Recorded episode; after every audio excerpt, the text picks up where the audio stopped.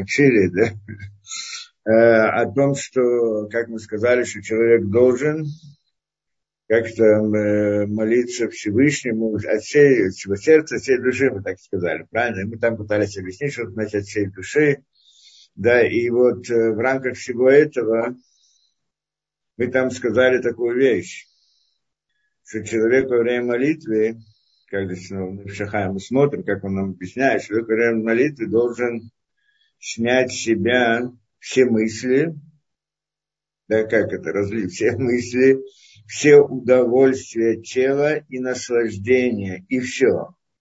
Да, и все, и все наслаждения этого мира. Это одно из понятий, как мы все знаем, ну, связано, многие знакомы, это в различных понятиях, не будем это ходить.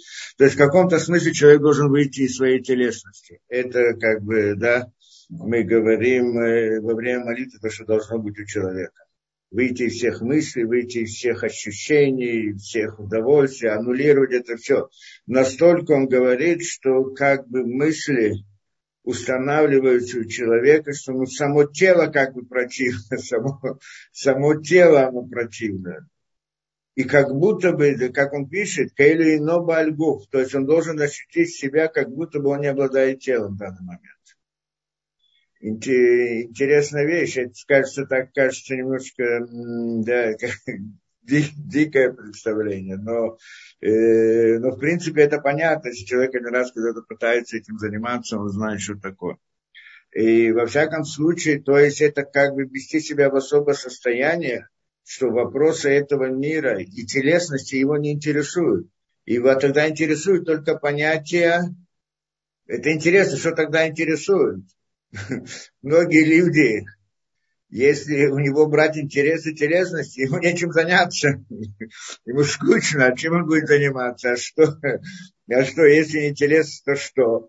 Нет, это. Но на самом деле, когда человек это делает, у него появляется какое особое, как это, особое удивительное стремление к истине. Это вот, э, как назовем, как здесь он называет это, что так у него увеличивается и возгорается любовь ко Всевышнему.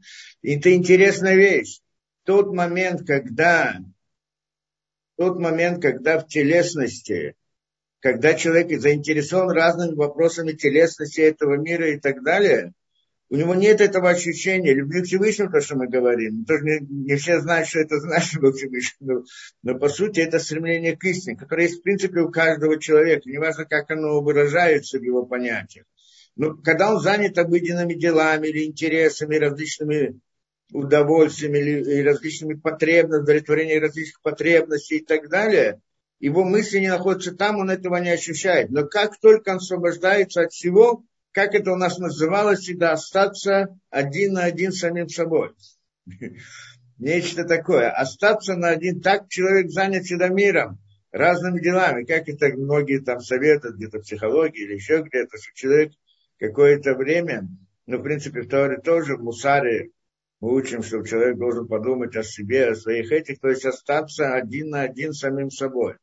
А здесь несколько больше, чем это не просто остаться на один на один с собой, а, а даже себя нету. Один с самим собой, ты когда есть с собой, а здесь себя тоже нету. Как бы телесности и всего, что человек часто отождествляет себя с этим, этого тоже нет. И это может достигнуть мысли. Ясно, что придут люди и скажут, может, это фантазия какая-то. Ну, неважно, это, да, мы знаем, что, что значит фантазия человек, э, ну, назовем фантазия, неважно, как назовем эту вещь. Э, человек представляет себе, как это достигается, тоже вопрос, снять мысли. Как снимают мысли? Можно снять мысли, можно отказаться от них. Можно перестать мысли с одной стороны, о каких-то интересах и так далее. С другой стороны, э, да, как это, почувствовать, что почувствовать себя. Думать, мыслить, что весь, все, что есть вокруг мира, это не важно это в конце концов действие, как мы причины со стороны Всевышнего происходит все вокруг, и это все равно от меня не зависит. И это как бы только следствие, а не причина. И я как бы от этого отхожу, как будто бы этого нет. Я себе как бы, ну, так сказать, внушаю, не внушаю, а я осознаю. На самом деле мы это осознаем путем разума. Все эти лекции проводили для этого, чтобы показать, что мира природы как такового нет, он находится только внутри и воображения человека. Только это мы осознаем на уровне разума. А здесь он говорит осознать это на уровне ощущений. Вот эта же идея, что нет ничего в мире, кроме, кроме меня и Всевышнего, больше ничего нет. Не существует. Это осознание, это не фантазия, это сознание внутри. Это я и понимаю, просто дел, и так понимаем это разум, с ним посидим, пообщаемся, поймем, что это так. Только это внешним разумом мы понимаем мы так смотрим на мир, и, да, и ну, мы заняты в нем э, разумом, внешним разумом, то есть логикой, мы понимаем, что это так, но внутри своих ощущений не осознаем, потому что мы, мы завязаны на этом мире.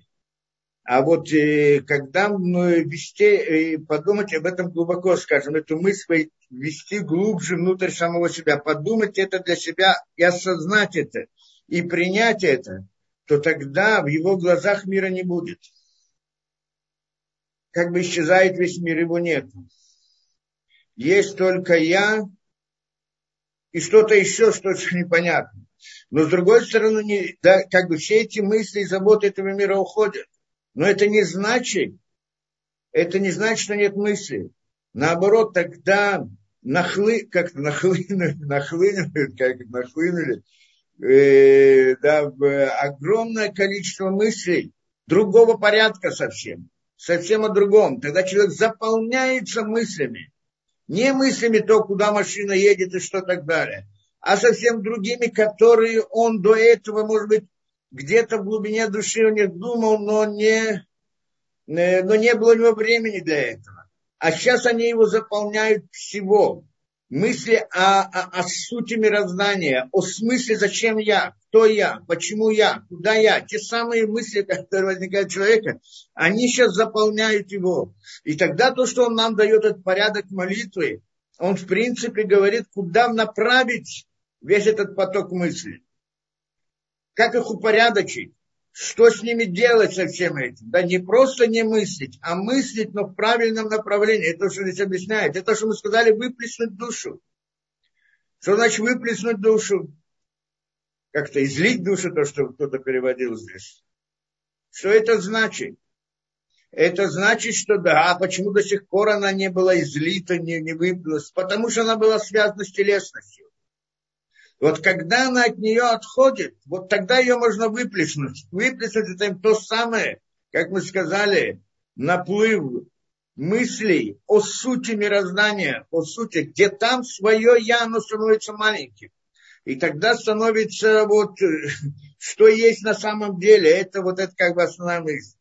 Это правильно, то есть как бы погрузиться в мир мыслей, но не в мир мыслей бытовых, а совсем другой мир. И, и многие скажут, я не знаю, если у меня только бытовые мысли, это потому что они привыкли, потому что он всегда связан с этим миром. Если он попробует как-нибудь, то тогда вдруг он или почувствует огромную пустоту, не знает, что, куда он попал вообще, и быстро испугается, вернется обратно.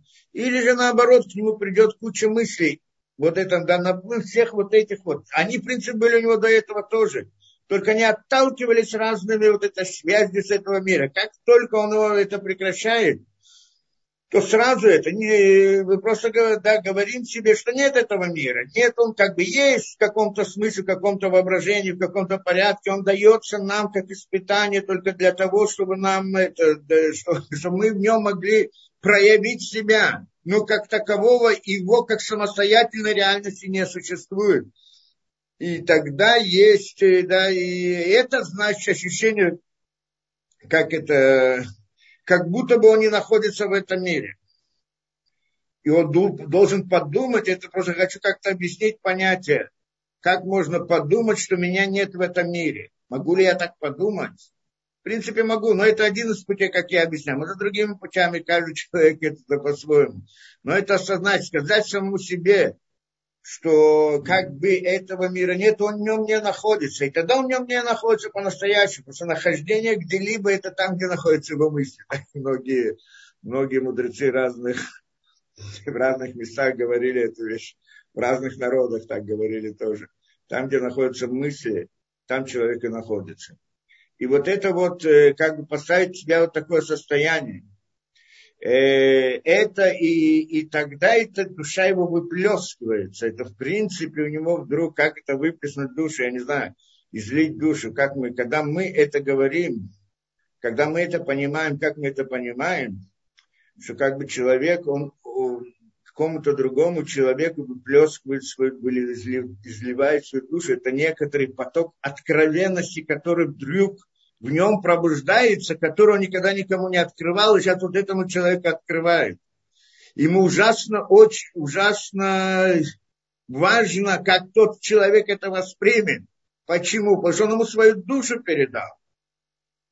Да, ту, э, ту меру откровенности, которую он хранил для себя и никогда никому не открывал. И вдруг сейчас он выходит и открывает, и говорит, он как бы из себя выплеснул это. Да?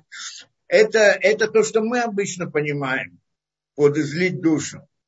А, а здесь это намного больше, чем это. Выплеснуть душу ко Всевышнему в тот момент, что человек как бы, как он ощущает себя, как будто он не находится в этом мире, это значит, что он аннулирует внутри себя, для себя важность этого мира. Это значит, что он выплеснул душу из этого мира. И куда? Ко Всевышнему, потому что иначе, а где же мы находимся, где реальность? И тогда получается, если только я и Всевышний, это я да, выплескаю свою душу к нему. Это интересно. Это что он говорит, и тогда будет считать человек себя, как будто бы он вышел из этого мира, уме и он как будто бы относится к да, творениям духовности, духовно вне этого мира. Ачигамахара Тфила настолько это, что даже после молитвы ему трудно вернуть мысли свои об этом мире. Настолько это да, должен он это, подняться и так далее. В этом смысле. И, и тогда, говорит он, пробуждается у него огромная любовь ко Всевышнему. Это сразу, это естественная вещь, да, когда есть только я и Создатель, то тогда и, и ни, ничто не мешает, тогда пробуждается сильное чувство любви ко Всевышнему. Так человек не понимает, как можно любить Всевышнего. Я его не знаю, я его не слышу, мы с ним не общаемся, как я могу его любить? Э, да, да, правильно, это работа. В результате этого вдруг пробуждается у него вот это вот ощущение. Удивительно сказать по правде. Шибадабро Атао то Дибура Кадоша Изатива, что когда он сейчас с ним говорит, то есть он перед собой Всевышний, он ему изливает свою душу Всевышнему. И тиена вшуяцит миагубли гамри. Так что при каждом слове как бы его непиш, душа его выходит из его тела полностью и поднимается и привлекается как бы к нему, как Всевышнему. Это то, что мы сказали там. И тоже привели, что там из Рамбана, из Рабейна Йойна. Из Рабейна Йойна, вы осимливо кольтану геулям, он говорит, снять все, все удовольствия в сердце своем, в своем желании, все удовольствия этого мира. Э, да, и оставить все дела этого мира, это Рамбан говорит, и нам, Мажкихималов, не обращать на них внимания. Каилю и Нобалегу, как будто бы нет у них тела и тогда все, и, и все их намерение мысль будет только с Творцом и к Творцу, только вот этого. То есть видение, постижение к истине. И это говорит то, что имеет в виду Раби сними тело твое с души твоей. То есть, чтобы все, шиколь, ках и я губ и нам ногам не так, что все тело и все понятия тела, все наслаждения, они становятся противными в глазах его. А чука так настолько, что появляется большое желание снять эту непишную, снять себя все это, настолько ну, как бы отвратительно, как можно всего этого хотеть. И тогда появляется большое желание снять это с себя, освободить себя от как-то бремени желаний этого мира. Да, только подумать об этом, это удивительная вещь. Да, и что тогда всякое желание будет только с э, Бенавшоид Барашмо. Бекаилю но Бальгуфа, как будто он не обладает телом. Здесь он тоже так говорит. А что? Как будто бы один из воинов, воинства Всевышнего, воинства Высшего, которые служат там в вершинах. То Муфрашим, Муфдалим и Колин, что они отделены от всех идей этого мира. Еще говорит там, что как будто бы стоит на небесах. Должен почувствовать себя, как будто бы он стоит на небесах. Как будто бы у него аннулируют все ощущения телесные. Ощущения, то есть нет осязания, нет, нет это.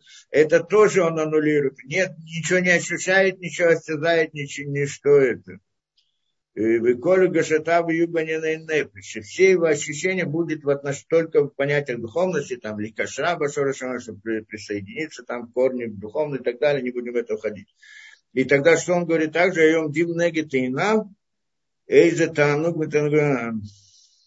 да, Беседер. И он тоже говорит про людей. То есть это вот эта вот особая вещь, которая, которая здесь говорит. Сказать правде, мы же много про это не говорим. Вообще в книгах мы в основном говорим такие вещи, которые мы изучаем, учим и так далее. А вот эти вещи, они где-то сказаны, ну, те, кто учится, они, конечно, их знают, а так в основном люди их не касаются и не занимаются этим специально, и не, не тренируют. Только некоторые люди, которые этим занимаются, но чтобы мы это говорим только о том, что было такое представление, что это значит. То есть мы говорим о молитве не в том тех, э, механическом смысле, как большинстве случаев это происходит, а вот в том, э, в том смысле это, э, да, это тогда получается, что каждая молитва – это некоторое огромное событие в жизни человека. После молитвы, такой молитвы, я не говорю там на всех этих уровнях каббалистических и так далее, а только вот то, что говорит Найфшахаем, после такой молитвы человек, он другой человек и он ощущает себя по-другому. И это он сейчас как будто прошел целую вечность. Он меняется. Это очень интересно, потому что оно забирает много сил. После такой молитвы, сказать, правда, сил уже сил это забирает много сил. Просто вот само кто-то попробует, да, это, э, и это, да, и, и делает изменения в мире. Это, а мы должны молиться три раза в день. И значит, три раза в день сделать переворот внутри своей жизни, потому что такая молитва, это некоторый переворот внутри, это же не обычно, это хотя бы один раз попробовать такое сделать. А здесь три раза в день. Ясно, что большинство людей не, не, не, этого не может и не стоит на таком уровне. Но каждый может попробовать немножко. Это мы сейчас вот в это войдем, в какой мере это каждому человеку предстоит. Но сама по себе идея мы должны знать, вот эта же идея, это как с какой-то стороны можно сказать, это принцип такое сосредоточения, даже как человек сосредотачивается. Э, на самом деле нечто похожее мы видим, нечто даже в большой мере похожее. Если мы дойдем когда-нибудь до того, что будем учить Непшахам, что такое изучение Тора, то мы, что такое учение Тора, тогда мы там увидим еще более интересную вещь. Но, в принципе, когда человек учит Тору, и он ходит в какую-то тему, и эта тема его поглощает, он забывает про весь мир это очень интересная вещь. Я помню, когда начинал, учился в Ешиве, молодым был, пошел в Ешиву, там в Ешиве учат сколько? С 9 часов после молитвы, с 8 там, до, до часу, потом после обеда еще до вечера. И э, я приходил на этот центр, садился учиться. И уже час обеда, времени надо там молиться не, время пролетало как незаметно, и, поэтому я приходил еще до молитвы, еще раньше, чтобы что-то успеть, потому что ощущаю, что ничего не успеваю. Время пролетает, как будто даже не замечаешь, как несколько часов пролетело, а ты сидишь за книжкой, прошел несколько строк всего лишь. И вообще, и вот это вот, когда, то, что мы рассказывали историю, что человек, когда он ходит э, в изучение Торы, Э, да, для того, чтобы постигнуть там что-либо, да, чтобы понять что-либо, что Тора настолько сложная вещь, как это не просто сложно технически. Это такая вещь, что когда, когда человек входит и начинает изучать, он, э, то есть, э, им это требуется огромное сосредоточение. То есть просто так учить, как это одновременно со всем другим, ну, когда он хочет понять, что он, что он изучает, изучение Тора на глубину, то тогда он не может войти, это нужно войти внутрь темы, то есть мысли, как бы погрузиться всеми мыслями в эту тему. И только тогда он начинает что-то понимать. И вот и, и, и в этот момент забывает про весь мир. И это, что говорится, что в принципе, э, да, почему человек, э, успех его в Торе не зависит от разных его способностей и так далее, таланты, то, что называют, способности. В еврейском знании это не играет роли вообще, значит способности. Способности есть, конечно, одного человека больше, другого меньше, кого-то как, так, но они играют какую-то роль, определенную роль. Вначале, когда человек начинает учиться способности, он что-то там больше запоминает, быстрее там что-то доходит. Но э, для постижения знания как такового, оно настолько глубоко, настолько тяжелое, сложно назовем так, я не знаю просто другого слова для этого – то никакие способности этому не помогают. Никакие способности не дают ему возможности дойти до познания той мысли, идеи, которой человек в изучении Торы приходит к этому. И только, да, то, что это способности дают на каком-то начальном этапе дают какую-то. А вот желание познать, вдруг ему начинаются раскрываться различные истины. Это интересная вещь, что с одной стороны люди снаружи смотрят на, на, на евреев, да, люди, и они не понимают. Со стороны, когда смотришь на религию, на Тору, на это, это какое-то такое темное, что-то примитивное, что-то такое непонятное, какие-то так оно выглядит. Я их очень хорошо понимаю, откуда так оно выглядит. Э, а с другой стороны, есть люди, которые загорелись этим, они внутри их не оторвать. И тогда непонятно, что они там нашли, что там внутри. Я не говорю с точки зрения, человек хочет молиться, хочет служить Всевышнему и так далее. Нет такого понятия, что человек хочет служить Всевышнему, хочет молиться, и поэтому приходит к Торе. Ну, может быть, есть некоторые моменты человек в начале, когда, ну, скажем, человек, который не знаком историей, приходит к Торе. Почему он приходит? Он приходит познать, узнать. Вот когда он начинает узнавать, вот тогда у него появляется желание служить Всевышнему. Появление знания, оно когда появляется? Когда человек углубляется в знания, и вот вдруг перед ним раскрываются удивительные вещи. И вот эти удивительные вещи, которые раскрываются внутри его сознания, он не может пойти рассказать тем людям, чтобы объяснить, почему он, почему он так прилип к, этому, к этим книгам непонятным, темным каким-то со стороны. Не может объяснить, потому что чтобы объяснить, тот человек сам должен войти в это. Он не может его ввести туда, потому что тот человек должен сидеть, ему это не откроется ничего. Словами можно рассказать что-то, но это не, это не придет к нему, он не, не увидит это, он поймет, что тот какой-то сумасшедший, чем кто там занимается, я не знаю что.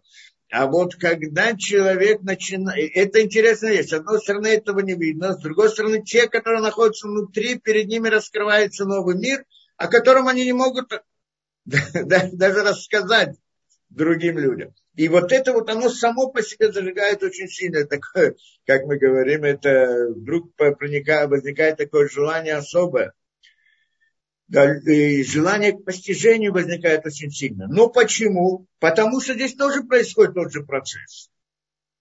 Что он, да, для того, чтобы начать понять там текст, понять слова, понять смысл, который это, да, он должен напрячь всю свою голову, все свои усилия. А для этого, или в результате этого, он забывает про весь мир вокруг. И когда это происходит, это в каком-то смысле вот, э, вот это вот состояние. Он вдруг выходит в каком-то смысле из телеса, может быть, не в полной мере, не в то, не, не, не то, как здесь, неосознанно, то есть он не делает это специально. Он просто хочет понять то, что написано. Для этого он это думает, а потом не понимает, еще раз думает, и еще и забывает про весь мир. И пытается понять. И когда он доходит до этого, то это то, что происходит приблизительно процесс. Я говорю, параллель между вот той молитвой, которая здесь сказана, изучением Торы, и тогда человеку вдруг начинают открываться разные вещи. В принципе, это параллельно тому, что человек в молитве входит в это состояние, и ему открываются различные вещи. Вдруг он начинает понимать. Вдруг разные эти. Я, я помню, когда я учился, ну, тому, я приходил, не знал, э, да, там же на арамите очень сложные вещи, и так, несколько лет, чтобы еще научиться читать это дело и, и, и слова непонятны, предложения непонятны, обороты непонятны. И я помню, когда я работал, там брал какой-то маленький текст, над ним сидел часами, чтобы понять, что же там сказано, повторял, еще входил, еще входил. И вдруг какой-то момент открывается смысл. Я так вдруг от, открывал смыслы слов. Просто слово, которое непонятно, вдруг становится понятным. Вдруг его смысл, я понимаю. Поэтому мне было трудно переводить на русский, потому что это, это слово не выучил как перевод с русского или с какого-то там с. А оно само. И вот это вот вдруг открывается то, открывается и открывается это, и так раскрывается. Это интересно. Как бы человек погружается в вот тот самый мир мысли Одна из вещей, то, что я так могу предположить, что здесь тот же процесс, что когда он выходит в каком-то смысле из той телесности, интересов этого мира, перед ним раскрывается новый мир. И там оттуда, там это источник, оно вдруг приходит. Видимо, так должны понять эту вещь. Я вам скажу секрет, расскажу другое. Тоже в каком-то смысле близкий к этому. Когда я готовлюсь к лекции, я делаю похожую вещь где-то за час до лекции я просто отбрасываю все мысли, погружаюсь в саму тему, понятие, чтобы быть полностью в этом.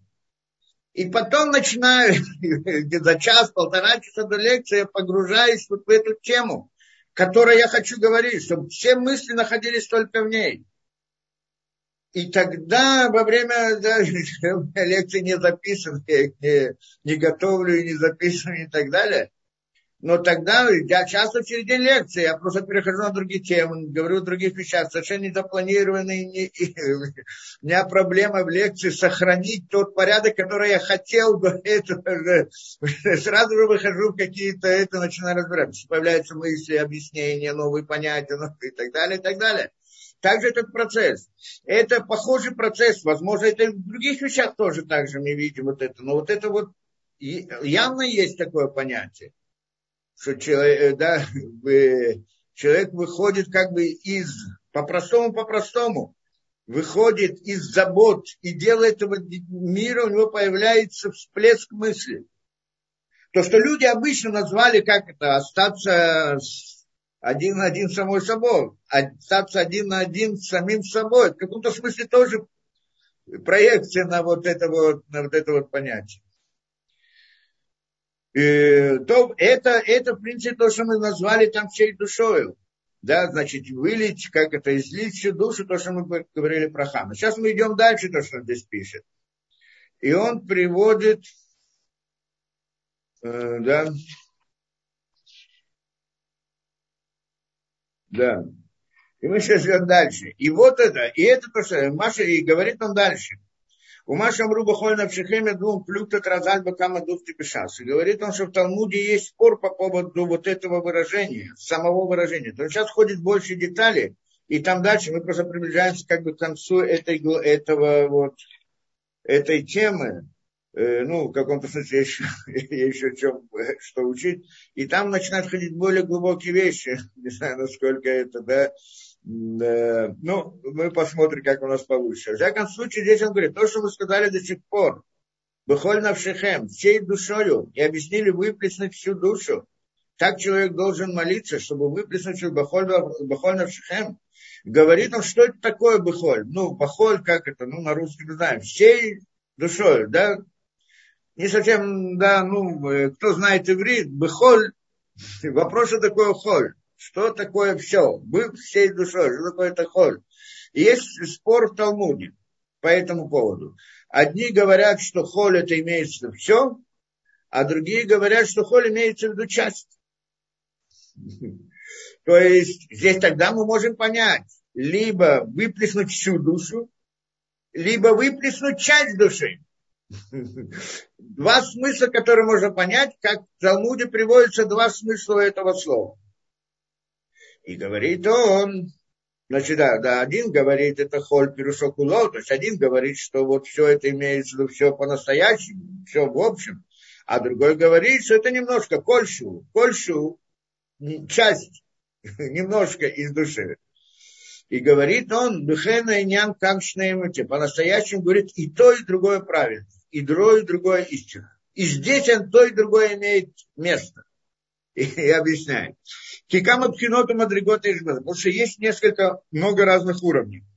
О том состоянии, которое мы сказали, то высокое состояние, непростое совсем. Понятно, что большинство людей к этому не могут подойти в полной мере потому что, да, ясно, и тогда многие люди услышат и скажут, все, мы не, это не для нас, и мы, как это, да, разочаруются в этом. Да это вообще не касается. Он говорит, это, но на самом деле, говорит, он есть здесь много разных уровней. Вот в этом состоянии, в этом отношении. Коля дам ли фикухотара, каждый человек соответствию силой чистоты его сердца его мысли. То есть у каждого человека есть различная мера, насколько он способен это сделать. Но она есть у каждого. Пусть в меньшей мере, но есть. Шиадам Шикохоя тот человек, у которого сила, она большая сила в чистоте мысли и намерения, что тоже надо понять, что чистота мысли. Чистота мысли, когда человек, ну, скажем, по-простому, когда у человека грязные мысли, не будем там объяснять и так далее, то он не может это делать. Да, но когда есть, есть люди, у которых хорошие мысли, но они не знают много и не могут много и так далее, здесь есть разные уровни. Есть иной раз ситуация у человека, у него иногда мысли грязные, а так обычно чистые, ну, хорошие, назовем так, да. Ну, не буду приводить примеры, что такое хорошие и плохие мысли. Но, в принципе, иногда так, иногда так. Состояние человека. Мы знаем, человек осеет церна, иногда он приводит его к этому, иногда приводит к этому, иногда у него пробуждение, пробуждение к истине, к духовности, к лучшему, к добру и так далее. И иногда, наоборот, у него пробуждение, да, подавляет его различные грязные мысли. Это идея, то, что мы говорили, спускового подъема, если помните.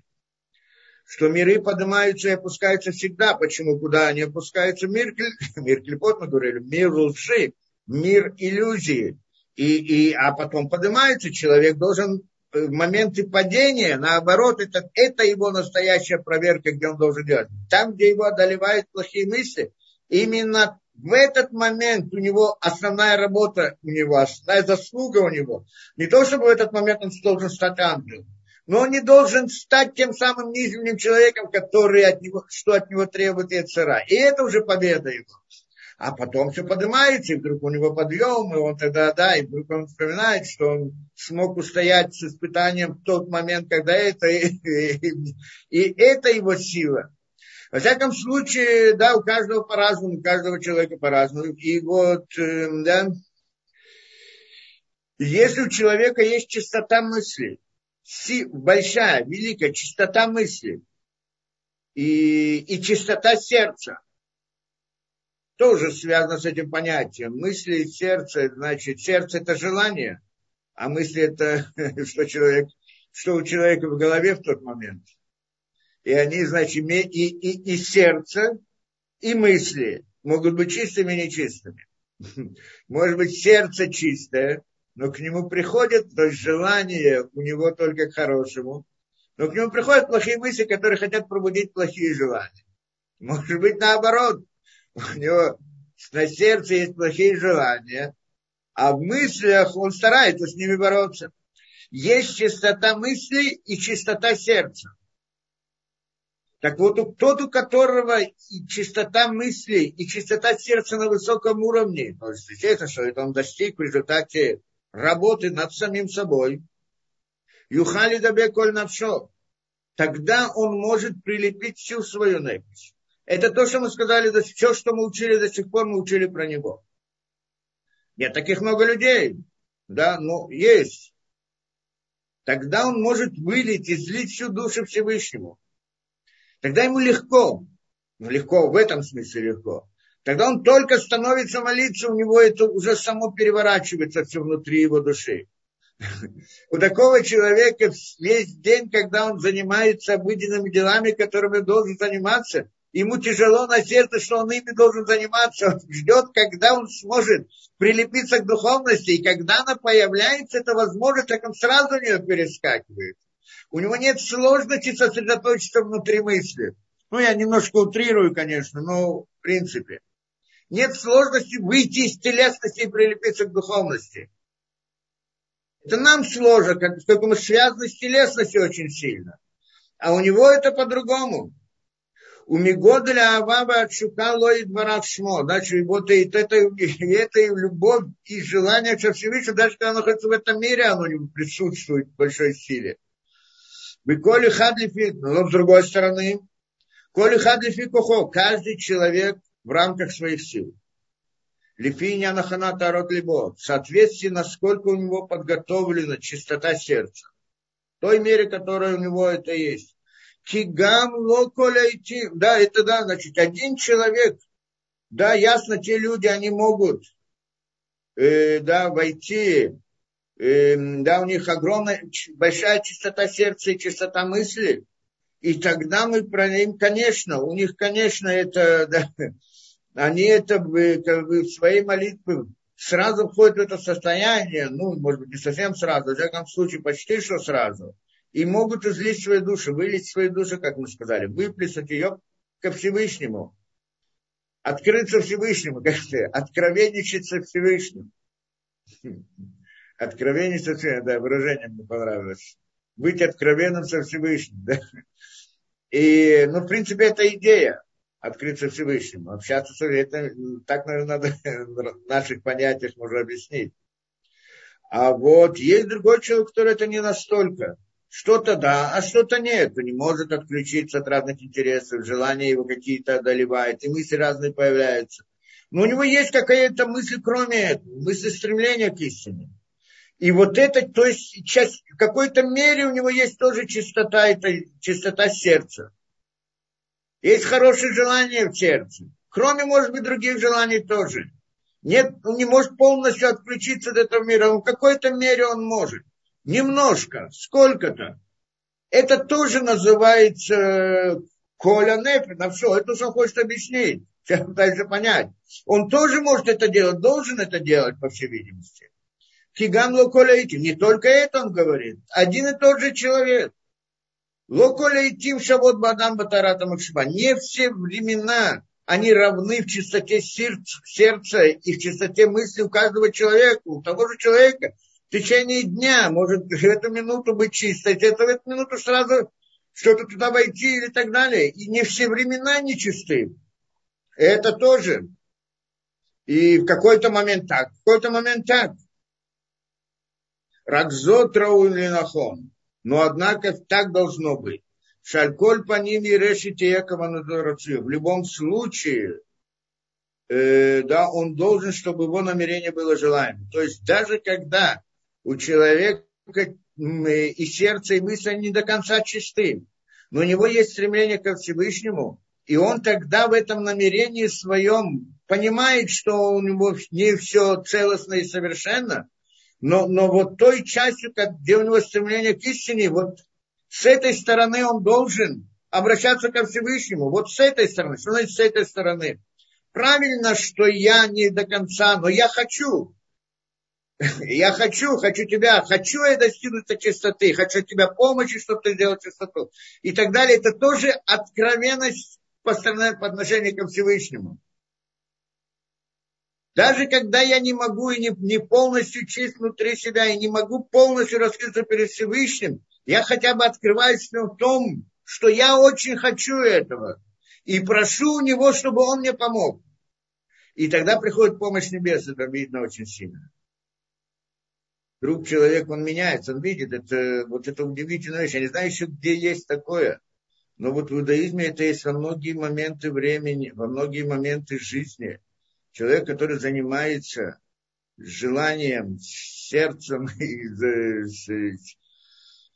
да, усиленно занимается вот этим вопросом Торы, он каждый раз чувствует обновление в душе своей. Мне всегда это удивляло. Приходит человек, летому 60, 70, и говорит, я только телом такой старый, а в душе я молодой. Такой же, как мне было 20 лет. В душе, что значит молодой, какой был 20 лет? Это значит, что он такой же, как был, он такой же остался. Не в смысле, ясно, у него есть опыт, знания, больше это, это. Но в смысле внутреннего отношения к миру, желаний, стремлений и так далее, это что он говорит о себе. В мире Тора это не так. Человек, который пришел, я про себя могу сказать, 20 лет, который, несмотря на то, что там много я знал, там из всех разных, занимался разными науками, разными философиями, разными этими, но уже через 10 лет это был другой человек. Совсем был не похож на того. Для меня, мои 20-летия считалось какой-то другой мир, другой человек совсем. А еще через 10 лет совсем другой человек. И так далее. Сегодня вообще не могу сказать, что я тот же самый человек. И, и вот эти вот, и это, ну, и все принципы, которые занимаются Торой, потому что Тора, не просто получение информации. Человек может заниматься физикой, получить еще информацию, еще и знать там галактики, и знать, э, да, там теории относительности, разные э, плазмы, смазы, всякие разные вещи, все что угодно. Но внутреннее ощущение его восприятия мира, вот с точки зрения в том ракурсе, как мы говорили, то же самое. Информация больше, опыта больше. Но восприятие мира и вот его путь восприятия он тот же самый. А у нас этот путь меняется. Взгляд меняется, полностью переворачивается. Очень интересно. Человек получает дополнительную какую-то вот какую-то э, да, новое, новое осознание, совсем другое, отличающее от предыдущего не, не, не в смысле больше знания, это тоже получает больше, но не в этом, то есть внутреннее знание, другой, другой совсем параметр. И вот это, да, и это, это человек меняется все время, каждый, каждый раз. Это удивительно в Торе. Да, вот люди, которые учатся, и я вижу так других людей. Молодой, он там занимается, да, и выше несколько лет. Смотрит, другой человек, по-другому по-другому с ним говорить надо, по-другому другое восприятие. Не в смысле, что он больше информации знает, а он другой. По своем, своей внутри сути мы не узнаем этого человека. Не один раз, это много раз. И так, во всяком случае, это, это то, что происходит. И вот, э, что мы сказали, что у, да, у каждого человека, даже во времена, может быть, время подъема, время спада, одни мысли, другие мысли и так далее. Коль и все равно, все равно говорит, человек должен постараться, чтобы намерение было желаемое. Вот в данном случае, в данный момент, даже если у меня не все хорошо на сердце, но я хочу от тебя Всевышнего, я хочу тебя Всевышний, хочу, чтобы было все хорошо. Я хочу этого. Вот это вот само хочу этого, это уже большое дело. Да? Я обращаюсь в молитве даже, не то что сказать, а у меня нет сейчас чистоты мысли и чистоты сердца, поэтому я не могу молиться ко Всевышнему. Не так. Именно вот для этого молиться. Да, для того, для того, чтобы очиститься именно ну, должно быть откровенность. То есть я как бы прошу ко Всевышнему, я хочу этого, я хочу чистоты сердца, чистоты мысли. Это что я хочу. Я хочу тебе служить в рамках чистоты сердца, чистоты мысли. И вот это само, и это естественно может быть, когда мы, никто же его не слышит человек, это только мысль, правильно? А, э, поэтому, когда это так, это не говорит кому-то, говорит Всевышнему только. И когда он говорит ему, не может обмануть Всевышнего. да, он не может что, да, что думать по-другому, а он говорит как бы, да, этот человек, это каждый понимает.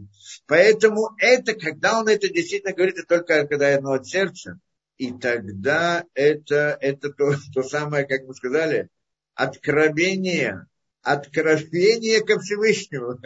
Мне это сравнение понравилось, быть откровенным со Всевышним. Да, откровен со Всевышним в данный момент. Да, это большая сила. Теперь, что он говорит? И вот это лахена маракату бахолевхем. И поэтому в посуке в Шма Исраэль сказано бахоль навшехем. Что значит бахоль всей душою? Делиаби мечтами литреаты. Говорит, что тогда оно слышится в двух смыслах. Как это в двух смыслах? Как было сказано, коли хан для фикухо, каждый в, своей, рамках своей силы. Для одного это всей душою, а для другого это частью своей души, то, что он может. Поэтому написано холь, а не по-другому.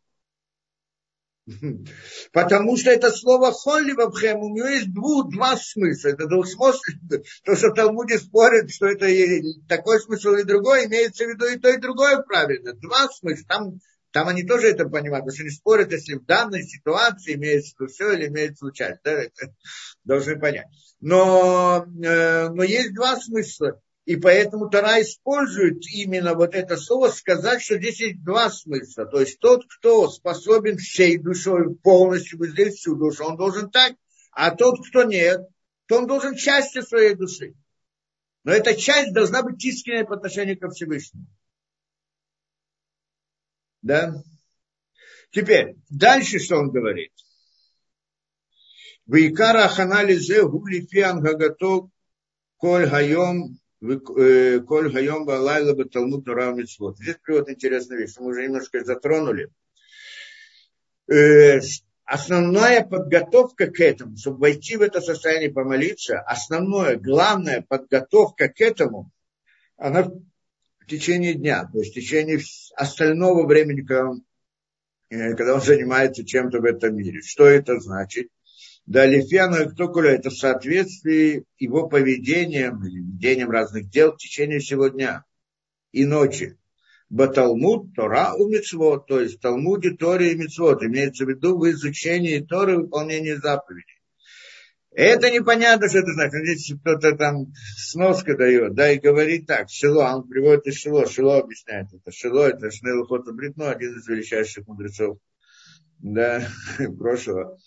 Так он приводит, да, там, что дворима узрима ля кавана вабхам, те вещи, которые помогают для того, чтобы да, э, те вещи, которые помогают для того, чтобы очистить намерение, чтобы быть чистым намерением молитвы. Что помогает?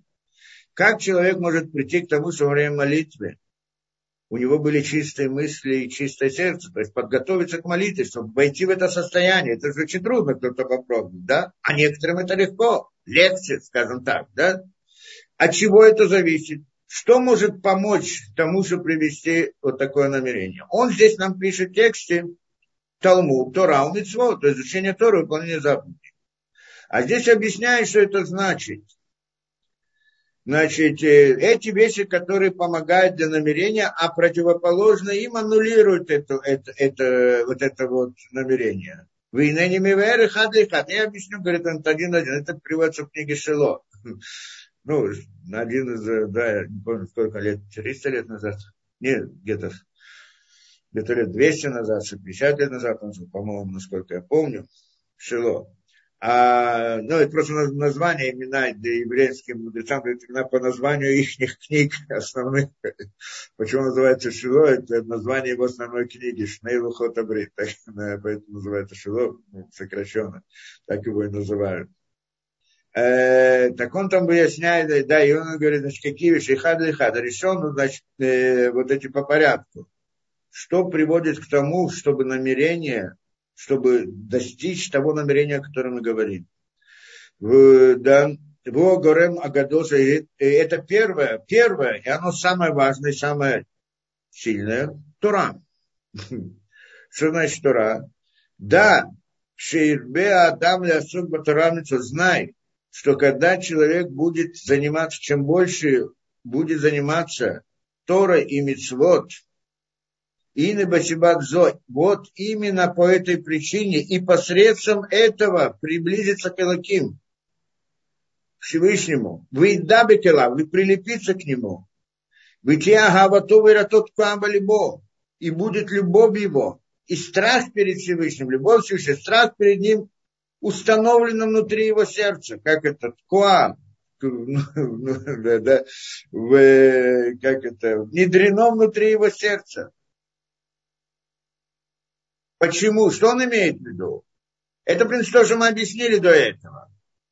Когда человек учит Тору, он уже проходит этот как бы процесс с одной стороны, я, я только объяснил как бы технически, ну, в каком-то смысле техническую сторону, что сила его сосредоточения, она приводит к тому же это, с одной стороны. Но, но он говорит здесь больше, чем это.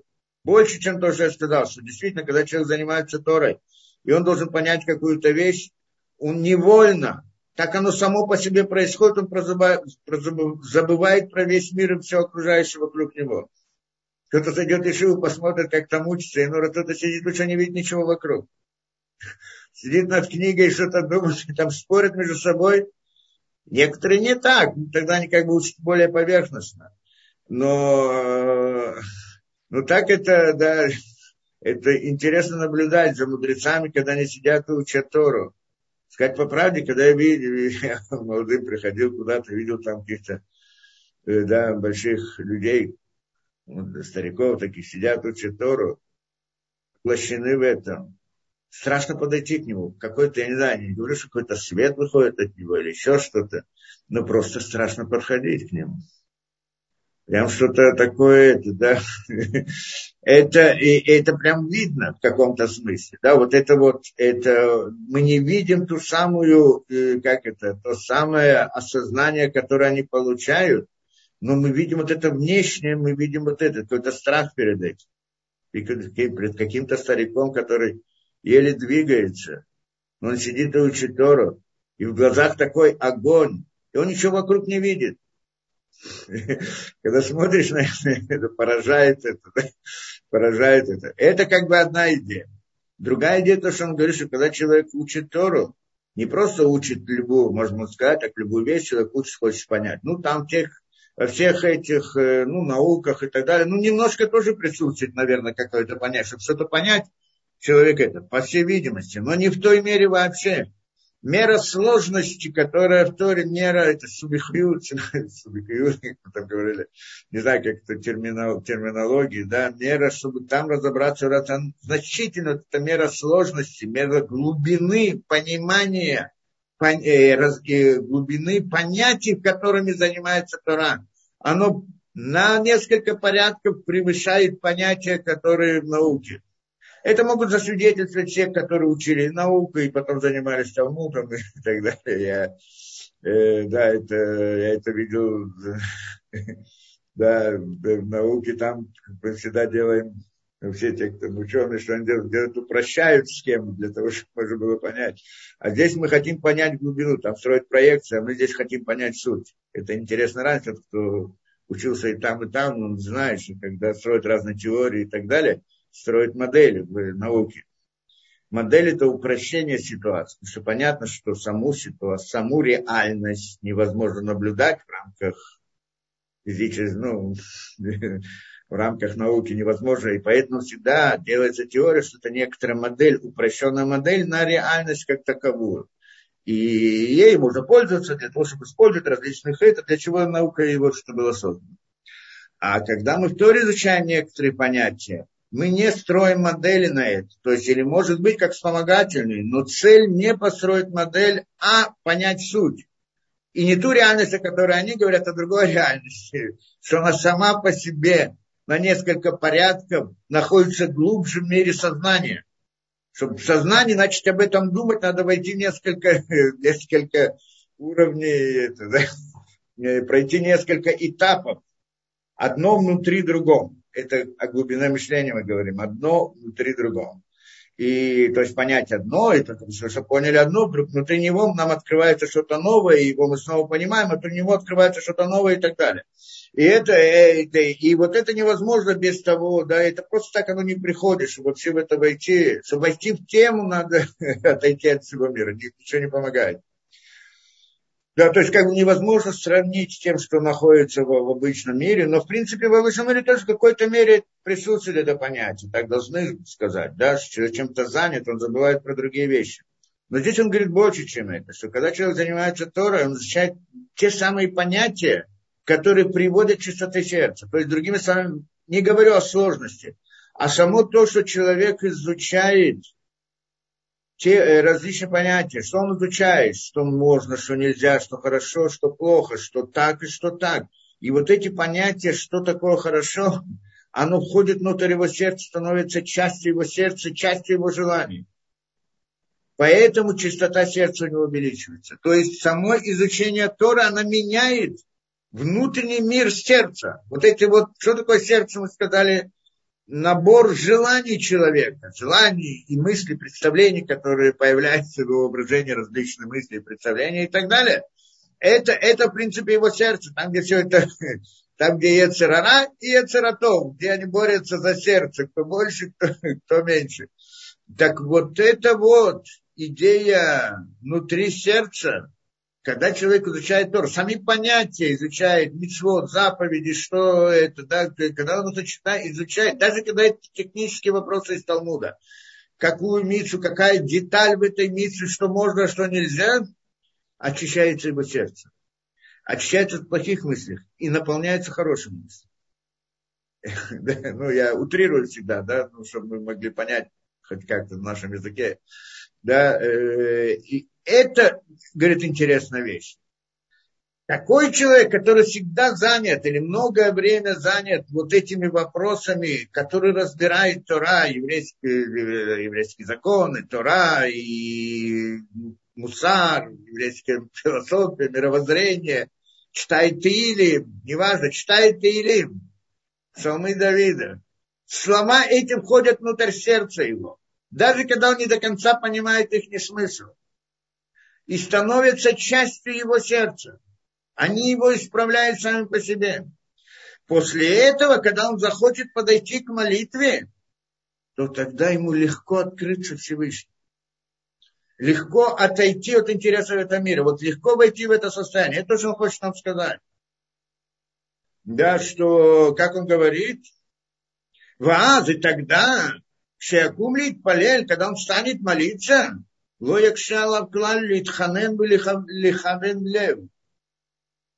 Ему не будет тяжело. Литханен, значит, обратиться ко Всевышнему с мольбой, да, так, наверное, перевод.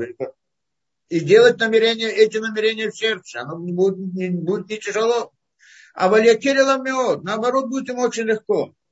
Китеки в мимца шемет барагмам шапто, а, что он сразу же находит Всевышнего внутри своих мыслей их и киваншу муханликах, потому что он к этому готов.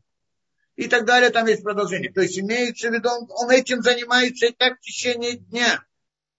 В течение какие-то времена дня выделяет время для учебы Тора или еще что-то, кто как, кто как в своей жизни, даже если он не сидит и занимается Торой целый день, а он работает, вечером старается учиться, ходить на какие-то уроки, заниматься какими-то вещами и так далее. Даже когда он приходит на работу, это, это духовность, эти, это святость, которая входит внутри его сердца, направляется у него на работе тоже, в отношениях с людьми, в отношениях там, э, с сотрудниками и так далее, и так далее. Где-то что, да, э, в самых разных формах. Оно с ним всегда целый день. И когда он приходит к молитве, намного легче войти в этот мир, в это состояние, чем тот, который сидел где-то на берегу моря, ну, в лучшем случае на берегу моря, не буду говорить еще где, да, и занимался там, да, потом вдруг он помолиться решил Всевышнему. Понимаю, что такое, внутри себя чувствует какую-то это. То пошел да, да, в каком-то баре, не знаю, где-то в каких-то разных заведениях некошерных. Об этом его мысли. А сейчас вдруг он решил помолиться, встает и молиться. Но есть некоторые наивные люди, которые так думают, и, может быть, да, им это помогает. Он на каком-то начальном этапе он вдруг сидя где-то там в баре и занимаясь всякими глупостями, вдруг ему философские мысли на голову пришли, в голову пришли, а может быть, а может быть, все-таки Бог есть, да, и так далее. И тогда идет в синагогу, такое прозрение интересно. Ну, где-то можно понять, да, вот какие-то могут быть моменты. Но на самом деле очень трудно отдалиться от всех этих вещей. Когда человек находится внутри этого, внутри разных плохих занятий, и, и чтобы у него была чистота мысли, потом сразу встать помолиться, это невозможно. Не просто трудно, сказать правда, ну, почти что не, ну, что, в принципе, возможно теоретически, но для этого это должен быть, в тот момент он должен сделать большой переворот внутри себя за, за час до молитвы, просто революцию. Настолько сильную, что после молитвы он уже не сможет туда пойти, где он был до этого. Да? А если он встанет, помолится и снова идет туда же, то вопрос, насколько эта чистая мысль у него была там, во время молитвы. Да? Это понятно. Теперь, и, это понятно. И теперь приходит, он говорит дальше. Мадригат Хана Айта теперь. А мы же говорили про Хану, откуда мы учили все это дело? Мы учили молитву Хана, что она молилась, чтобы у нее был сын, Шмуэль. Шмуэль Нави, впоследствии, который был пророк Шмуэль. И, и про нее там сказано псуким, где она, да, что она молится, обращается ко Всевышнему, и там был Эли, как пророк Эли и так далее, весь разговор, который был между ними, да, что Эли спрашивает, что ты пьяная, который пришел, говорит, не пьяная, от души своей я выплескиваю, как-то изливаю перед Всевышним, так она сказала. Да, как она сказала. Э, Да. Здесь он приводит. Она, так она говорит ему. Вы шпохать навши. Я изли, излею, излею, изливаю свою душу перед Всевышним. Это она ему ответила. Не пьяная я говорю. То есть она так была, видимо, невменяема. Ну и понятно, в тот момент, когда находится в таком состоянии, что кто-то снаружи посмотрит, думает, что он вообще где-то не находится, или ненормально, или еще что-то, не видит окружающий мир. Она отвечает, отвечает ему, я изливаю свою душу. И тогда, если мы берем, как она сказала, она же написала всю душу, Кольга навши. Она написала, изливаю душу. Не написала, она написала, изливаю. Она говорит, э, как мы сказали, что служить Всевышнему всем, всей душой. Он так не сказал, всей душой я молюсь всей душой. Она не сказала, она сказала, я изливаю свою душу. Объясняет он, что значит шпиха перешо. То есть излить душу, это имеется в виду всю душу. Это значит всей душой. Так это у нее было, на ее уровне. Вайна Шилони Шарбасум, то есть, объясняет он здесь, что не осталось у нее никакого желания к понятиям этого мира совсем. Это значит, это что она сказала. Кинепиш перешорацон. Почему? Потому что непиш, смысл его желания. Ну, мы непиш каждый раз называем по-другому. На самом деле непиш, он несет в себе много разных смыслов. И вот слово непиш, оно также, само слово, оно несет также смысл желания. Почему? Это мы учим. Шмель приводит здесь посуд. Мату марнавшихава аселуха. Что скажет твоя душа, и я сделаю тебе. То есть имеется в виду какое твое желание. То есть во многих местах Суким Торе приводится вот э, навшиха, манавшиха. Ну да, даже в современном языке, по-моему, как выражение используется, манавшиха, то есть что твое желание. Что нефиш это как бы желание. И это, говорит, изливаю все свои желания, я выливаю, как изливаю, как Всевышний, ну типа такого. Вина Коля Нян Банян, и говорит дальше. И вот все это мы сказали насчет молитвы. Да, теперь идет дальше, но это тоже непонятно.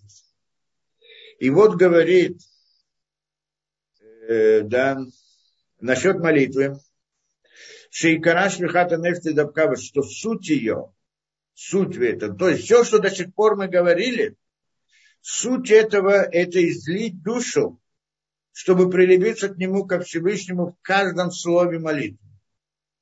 Айна шфихат клаля то есть вылить общность души, то есть всю душу ему Всевышнему. Балока ванаба псанаба против без намерения и различия в понятии деталей, которые находятся внутри нефиша. И здесь он ходит еще в ту тему, которую нужно разобрать, что говорит, вот все, что мы до сих пор говорили, сейчас он приводит он всем, всем сердцем и всей душой, мы говорим в общих понятиях, а не в частных понятиях. Это что он говорит. Почему? Потому что в общих понятиях, что значит в общих понятиях? Излить душу, то есть как мы сказали, войти в это состояние, когда мне весь мир, и как будто бы, ну, как бы выйти из этого мира и обратиться ко Всевышнему. И тогда это, это в общем. Но не в деталях. Что ж не в деталях, которые есть внутри Непис. Потому что обращение, в этом обращении могут быть детали. То есть это Непис, какой-то детали, то есть обращение со Всевышнему в той детали или в другой детали. Нужно понять, что это такое. Да, белот кавана. Это все мы говорили только когда мы говорим в общем. Но на самом-то деле есть еще понятие деталей. Он нам есть Мадригай Тергуабаза, говорит, однако, говорит, есть уровень более высокий, чем тот, про который мы говорили здесь. Вот сейчас, да, в ули хавен бабхината протим. И это делать намерение в понятии деталей. Понятие деталей, которые включены в нефис. Что значит понятие деталей? На самом деле он сейчас входит в ту тему, которую мы до этого не один раз разбирали. Да? Упоминали эти вещи. Это различные намерения, в рамках намерений, тех самых намерений, которые должно быть, что это да, намерение, да, то, что вот в различных молитвенников, ну, в рамках кабалы, знаний и так далее, различных деталей, это он имеет в виду здесь. Что там не просто намерение общее, как мы здесь говорим, ко Всевышнему, а имеется в виду намерение в деталях, это, это значит в каждом слове знать какое намерение, к какому уровню духовных мирах я отношусь, какую, какой уровень, куда я хочу поднять, куда я хочу поместить, что и так далее. То есть, ну, это как бы молитва, которая не для всех, а вот только для тех, кто, кто это, да. Это, что мы приводили когда-то Сидур, вот это я вам приводил пример, что на каждое слово есть множество различных намерений, различные имена, различные понятия и так далее, на каждое слово. То есть каждое слово человек произнося должен, что у него мысли должны быть там ряд различных намерений детальных, не просто. То есть для этого надо знать мир намерений, для этого надо знать мир духовный, в котором эти намерения находятся, имеют место. И тогда уметь направлять намерения в то самое место, которое в данном слове имеется в виду и так далее. Все это мы долго тоже это объясняли, эту идею. Это, это он называет молитва с деталями намерения, а не общее. Все, что он говорит, поскольку обращается к людям, то есть все, что он пишет, это для простых людей. Для простых людей, все, что мы до сих пор учили. То есть имеется в виду, как человек должен молиться, в, да, либо излить душу, приблизиться ко Всевышнему и так далее. Но есть другой уровень, намного более высокий, который он не говорит, здесь не приводит, как это делать, но упоминает. упоминает. Мы можем привести какой-нибудь пример, я привел бы какой-нибудь пример.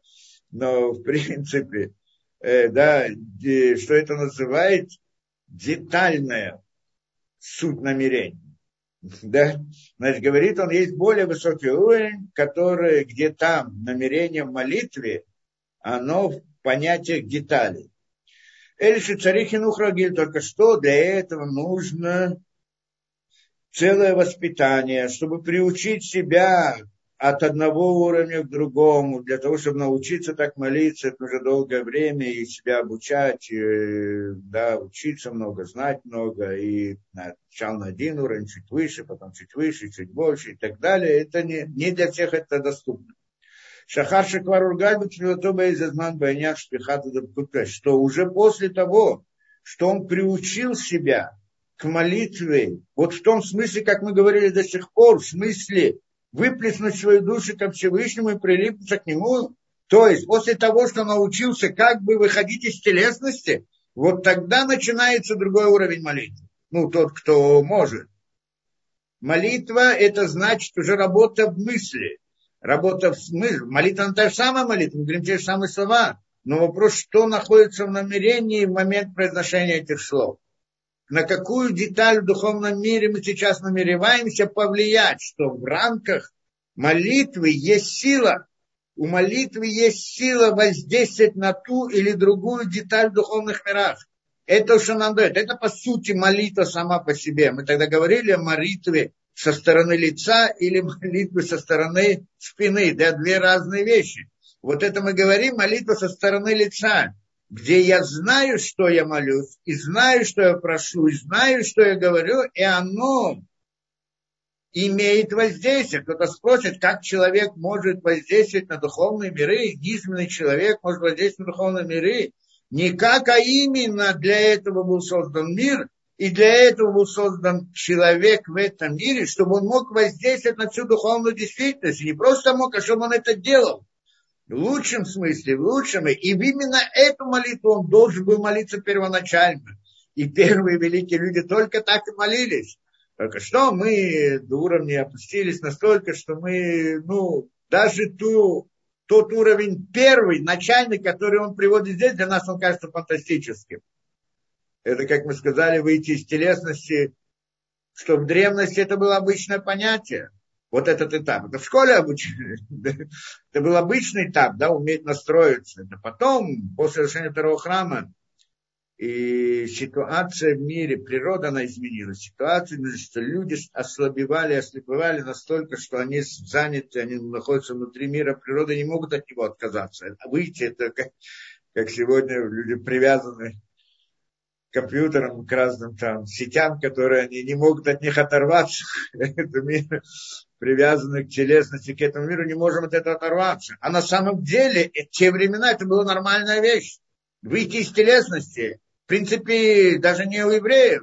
Все люди этим занимались, каждый только в других вещах. У нас там был спор, если это вещи, которыми занимаются, они правильные или нет, истина или ложь, это отдельная вещь. Но, но, но вот это вот сама суть. Выйти из телесности, это была порядке вещей. Вообще это, уровень другой, были люди более духовные, на другом уровне в смысле духовности. А в наше время совсем не так. Но в принципе, Э, в принципе, это настоящая молитва. И это воздействие на духовные миры. И Всевышний дал эту силу. Как точно, это надо учить, надо объяснять, на что действительно человек воздействует, на, на какие места в духовных мирах он воздействует, как происходит, как поднимается воздействие. Ну, так если утрированно сказать, то это душа человека. Душа человека. Что такое душа человека, мне не раз говорили. Да, душа человека, вот эти вот, да, это то, что вызывает поведение его, да, воздействие его тела. Это, в принципе, духовная сторона человека, как мы говорим, причина для его, для, да, причина человека для его поведения, либо добра, зла, хорошему, плохому и так далее.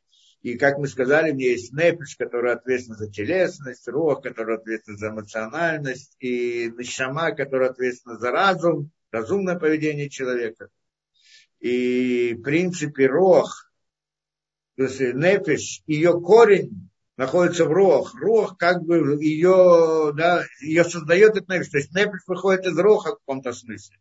Рох порождается нишомой, так скажем, выходит из нее. Получается, что нефиш, она в каком-то смысле связана с рохом. Что если человек свои телесные э, действия каким-то образом направляет в рамках своей эмоциональности, ну, скажем так просто, в рамках своего роха, то тогда э, да, он это может сделать. То есть рох может воздействовать на телесность. С другой стороны, когда я веду себя таким образом, я делаю изменения в, своем, в рохе тоже. Потому что они связаны между собой. Она и рох. И мое поведение здесь телесное, оно отображается в ее эмоциональной стороне, естественно, да? это, это рох. А то, что происходит рух, отображается как-то в нишоме. Но, но, но нишама здесь не заканчивается. У нишома есть еще нишама. Нишама или нишама. Душа для души тоже есть. И наша душа, она связана в корне с этой душой для души. И та связана, там еще выше и выше и выше, не будем говорить точно где и что, и они как бы все в какой-то момент, они приходят к некоторому месту, где все души людей соединяются. Ну, в принципе, еврейский народ мы говорим, один корень души. Для всех, там они соединяются. И это как веревочка такая, что когда здесь что-то подвинул эту веревку, то она, это воздействие переходит дальше, дальше до этого. Точно так же, как поведение мое воздействует на эмоциональность, эмоциональность воздействует на мой разум, точно так же воздействует выше и выше. И тогда оно может воздействовать, и это находится, корень души, он находится там, где он находится, находится в глубине этих духовных миров. И там он на них воздействует. Еще как. Причем не просто так, а в деталях.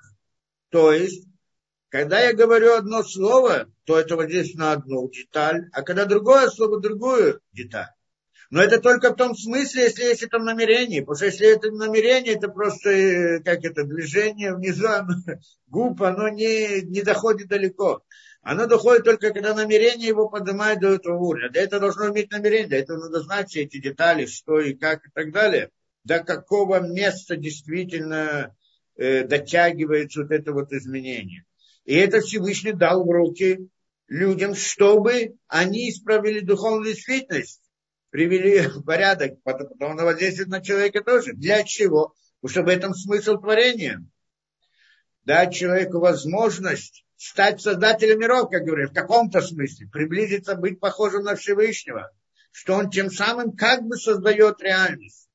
И тем самым он может заслужить награду, а Всевышний создал мир, чтобы дать награду творениям. Так учили когда-то. Одна из целей, да, одна из причин этого, одно из объяснений цели творения.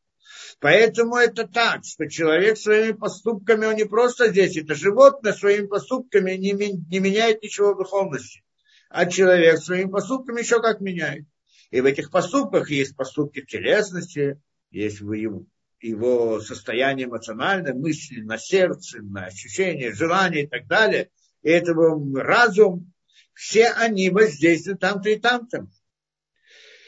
И вот, и когда, и это идея молитвы, только первый этап молитвы, это, что он здесь привел до сих пор, это уметь отделиться от мира всего, как бы выйти и стать это. Это только первый этап, а потом должно быть воздействие на вот те детали. Но нам не говорят делать то второй этап, потому что первый этап хотя бы, это что он здесь приводит, хотя бы это.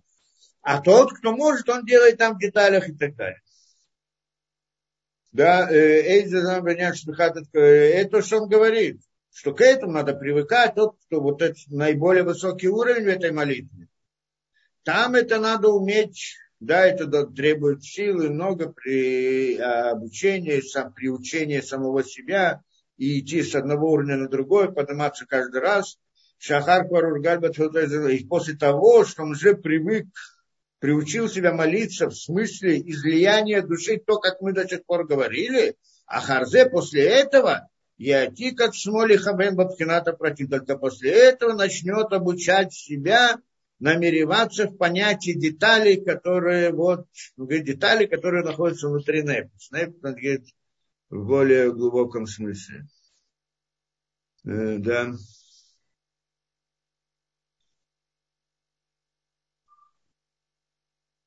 Да, и ну, могу привести какой-то пример. Нет, просто приведу пример. Недавно мы где-то в другом месте учили вот какую-то деталь. Да, потом ответим, может быть. Да, это и, и, и вот это учили какую-то деталь. Например, простая вещь, да, ну, не, не совсем простая, да, одну из вещей, которые, скажем, мы учили. Когда мы говорим кадиш, недавно учили идею кадиш. Кадиш, ну, кто знает молитвы, мы говорим в Миняне, да, говорим кадиш э, да, кто знает, Гедалец, Кадат, Смейраба и так далее. Да. Те, кто молится синагоге бывали, они знают это, да, что Хазан говорит это Кадиш и так далее. Он имеет очень глубокий смысл понятия Кадиш. Что на самом деле мы, как бы, вся молитва, она разделяется на четыре этапа. В каком-то смысле, назовем пока первый. Четыре этапа. И как четыре, как четыре понятия духовных миров то, что называется мир Осия, мир Яцера, мир э, Брия и мир Ацелут, духовные миры. Так, молитва тоже разделяется по частям. Вот в соответствии с этим, часть молитвы, первая часть называется мир Осия, вторая часть называется мир Яцера и так далее. Не буду ходить опять точно детали, кто хочет, он это сам проверит. И вот каждый раз, и во время молитвы, как бы человек поднимает один мир, другой мир. Вопрос, что именно он поднимает в этом мире? Да, поднимает нижний мир, верхний мир, включает внутрь. И это как бы идея в деталях, знать куда, в какой молитве, в каком слове, куда я поднимаю что, потому что не просто поднимать мир, а какую-то вначале какую-то частицу этого, одну частицу мира в определенное место в том мире, а потом другую частицу в том мире, а то в другое и так далее. Это все намерение, если он это не намеревается, он этого не делает, он должен знать, куда, что поднимается. И каждый раз переход из одного мира в другой делается кадиш. Кадиш у него, говорит, есть сила особая. Какая сила? Что он может поднять один мир, вывести его с его уровня, перевести на другой уровень. То есть поднять один мир и перевести его в более высокий мир. Говорим, четыре мира там, как минимум, да? поднять один мир в другой мир. Поэтому Кадиш, он там находится на, на переходе от одного мира в другой мир в середине молитвы. Теперь, каким образом Кадиш переводит из одного мира в другое? В нем есть сила. Откуда эта сила? Говорит он, сила это заключается в особом имени Всевышнего, которое состоит из 42 букв. Имя Всевышнего, которое состоит из 42 букв, говорят, оно одно из это то самое имя, которое упоминал Коэн Гадол во время храма, когда был храм Йома Кипурим один раз в году, что все люди падали низ перед этим именем. Тот, кто знает это имя, сказано, может творить, творить различные вещи, создавать разные вещи и так далее. Понятно, не просто так взял имя это, да? На самом деле не так просто, нет такого, мы предполагаем, имя 42 букв, просто взять несколько, не так оно работает. Это система, имен, которое называется именем из 42. Оно связано с понятием 42, но это целая система имен и так далее. И говорит он, вот в этом силе есть, об этом имени есть особое качество и сила. Вот эта сила перехода поднятия. И в Кадише это есть. Кадише намекается это имя, поэтому Кадиш имеет эту силу. Но это тогда, когда Кадиш, тот, кто его говорит, тот, кто его слышит, отвечает, он это именно намеревает. Где он это намеревает? И, и если мы скажем это, да, э, да, если кто знает это, э, в словах, которые быть кадаш, э, как это мы, да, э, и дворах, ну да, дворах, Иштавах, пару и травам, кто знает, ну, слышит, конечно, я им просто скажу так. Для общей информации, чтобы иметь представление. Иштавах, пару и травам, Насе, Тадар, Тале, Талаль. Всякий человек, который слышит молитву, знает это почти что наизусть, который ходит в синагогу всегда, да? И там есть семь слов.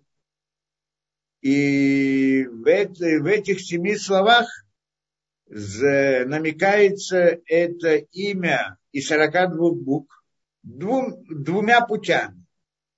Один раз в буквах, один раз в словах, так как упоминается. В буквах это то, что каждый раз мы говорим, Иштавах, Парва и Травам, каждый раз есть вав перед каждым словом. Вав это 6 по гематрии. Всего 7 вав, 6 умножить на 7 это 42. Напомина, намекает нам на имя из 42 букв. А само по себе слова, то, что быть парвой трава, это семь слов, в каждом по шесть букв, получается 42 буквы. А, и вот когда их говорят, так нужно иметь, намекать эти два имени. Какие два имени? Вот когда это произносит, должен иметь в виду, что вав это намекает, вот эти семь вав намекают на одно имя 42 букв, а эти слова на другое имя 42. При нем тоже есть система. Какие 42? То, которое он здесь приводит, ну, которое вот здесь это, просто если мы возьмем Ютка и Вапке, имя Всевышнего. Имя Всевышнего это Ютка и Вапке, четыре буквы. Запишем его с наполнением, так это называется. Вместо Ют запишем Ют Вавдалит, как оно произносится, Ют Вавдалит. Вместо Гей напишем Гей Ют. Вместо Вав напишем Вав Ют Вав. И вместо Гей, Гей Ют получается у нас имя другое с наполнением, как мы знаем. Его произнести невозможно, но вот оно так это, его представить его можно. Значит, в этом имени есть 10 букв. Тот, кто сделает это. Но на самом деле у него его тоже можно заполнить. Наполнение, наполнение. Взять каждую его букву и тоже заполнить. Там, где вав, писать вав, юд, вав, юд и так далее. И тогда он получается наполнение, наполнение. И в этом наполнении, наполнение 28 букв. Получается 4 буквы Ютка и Вапкей, 10 букв его наполнения, 28 букв наполнения, наполнения. Все получается 42 буквы. Это одно из имен 42 букв. И его надо намереваться здесь, в определенный момент, когда говорят в дворах, что вот вал, которые они, те, это намекают на, это, на вот это самое. Есть другое имя, что там наполнение можно делать по-разному. Можно делать, э, как мы сделали, э, да, гей юд, вав юд вав, а можно его наполнить как гей алиф, вав алиф алиф, в различных комбинациях. В принципе, четыре формы наполнения. Получается четыре формы наполнения, четыре имени и 42 букв в данный момент. И одно это и относится то к этому, к этому, тогда не будем ходить там детали. И теперь, когда человек говорит вот это вот, и он сейчас, когда молится, говорит Кадиш, в первой части молитвы, когда переходит ко второй части, это значит мира Асия в мир Яцера, так он должен, вот во время, когда произносит Вайштабат, пара и так далее, в каждом ваве должен, и, и в каждом букве там должен намереваться вот одно из этих имен 42 букв, которые являются наполнением, наполнением, наполнением, что сила его, одного из них, это поднятие зала внутри этого мира. Значит, залы – это там, где находятся корни душ людей, еврейского народа. Поднять их и включить самый верх этого мира, мира Россия – а потом, а кроме этого, или вместе с этим, одновременно намереваться на другое имя Юткевавки с другим наполнением, что оно относится к более высокому уровню, что тогда оно приводит к тому, чтобы поднять у этой верхней части мира Сия и помещает его в нижнюю часть мира Яцера и так далее. Это как бы, я просто для примера привожу. И когда человек, он разбирается в этом и понимает это, то в данный момент, когда в этих словах, в этих буквах он как бы должен мысли не говорить, а намереваться, поднять это сюда, поднять сюда, намереваться это имя, другое имя, третье имя. Э, просто для представления, чтобы вы должны знать, что это, как это в деталях в данный момент. Это после того, что он вышел из, из мира природы, как бы выходит полностью. И сейчас он начинает молитву в деталях. Это сказал только один пример. Там, в принципе, каждое слово в молитве, она имеет целый ракурс разных намерений, в каком и тогда. Так надо разбираться, где, что и когда. Потому что тот же самый Кадиш на другом, в другой части молитвы, это намерение на другое совсем. Другие, тогда и так далее, и так далее и другими именами, другими понятиями и так далее. И это, да, и, и так далее. Это как бы один из примеров того, что такое детали. Так что тот, кто да, знаком немножко с молитвой, ну, может быть, он может себе представить, о чем мы говорим. И вот для того, чтобы уметь молиться таким образом, это значит, во-первых, надо уметь войти с легкостью, ну, по сильности приучить себя с легкостью выходить из вот, мира природы и отделиться из мироздания. И только потом начинается основная работа, которая уже уметь направлять мысли в понятиях деталей намерений, деталей души, то есть что деталь души, в мире осия, там есть нефиш, в мире яцера есть руах, и там детали это входит внутрь деталей, это, это входит, и это, если она войдет, а не войдет, зависит от моего намерения. Момент, когда мы произносим или слышим или так далее, думаем о том слове или другом, представляем и так далее – и таким образом по деталям, по деталям выстраиваем все мироздание. Мы только привели маленькую часть. На самом деле всю духовную картину мира выстраиваем внутри молитвы. Строится и пуста и так далее. От этого зависит все мироздание. Это удивительная вещь. Это, значит, да, ясно, что это, да, в наше время вообще это почти что недостижимо. Когда начинаешь разбирать там все эти намерения, просто это просто технически сложно запомнить, только запомнить все это где и что, и какое имя, и каким образом, и так далее, без того, что уже говорить, как это вдруг в намерении видеть мысль, слово из 42 букв, которое построено таким или другим образом, что именно видеть, как увидеть, что и так далее, и так далее. Есть множество сложностей здесь. Это, ну, тот, кто этим занимается, он учится, и у него есть учитель, который ему это объясняет, показывает, и он доходит, во-первых, сначала до этого уровня, чтобы мог это вообще учить, а вот после того, что он дошел до этого, им дают уже и тогда. И вот он может делать воздействие. Мы это сказали, у нас появился вопрос, как так, кто же сегодня это делает, если нет людей почти что это. Ну, единицы обязательно есть. Хотя бы те самые 36 праведников, два цадики, которые это сделают.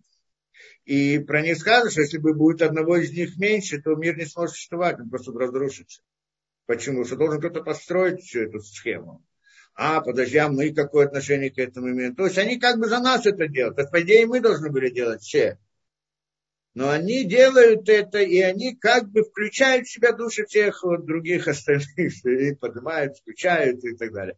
А мы молимся со стороны спины, то есть мы говорим Всевышнему, направь наши намерения так, как надо.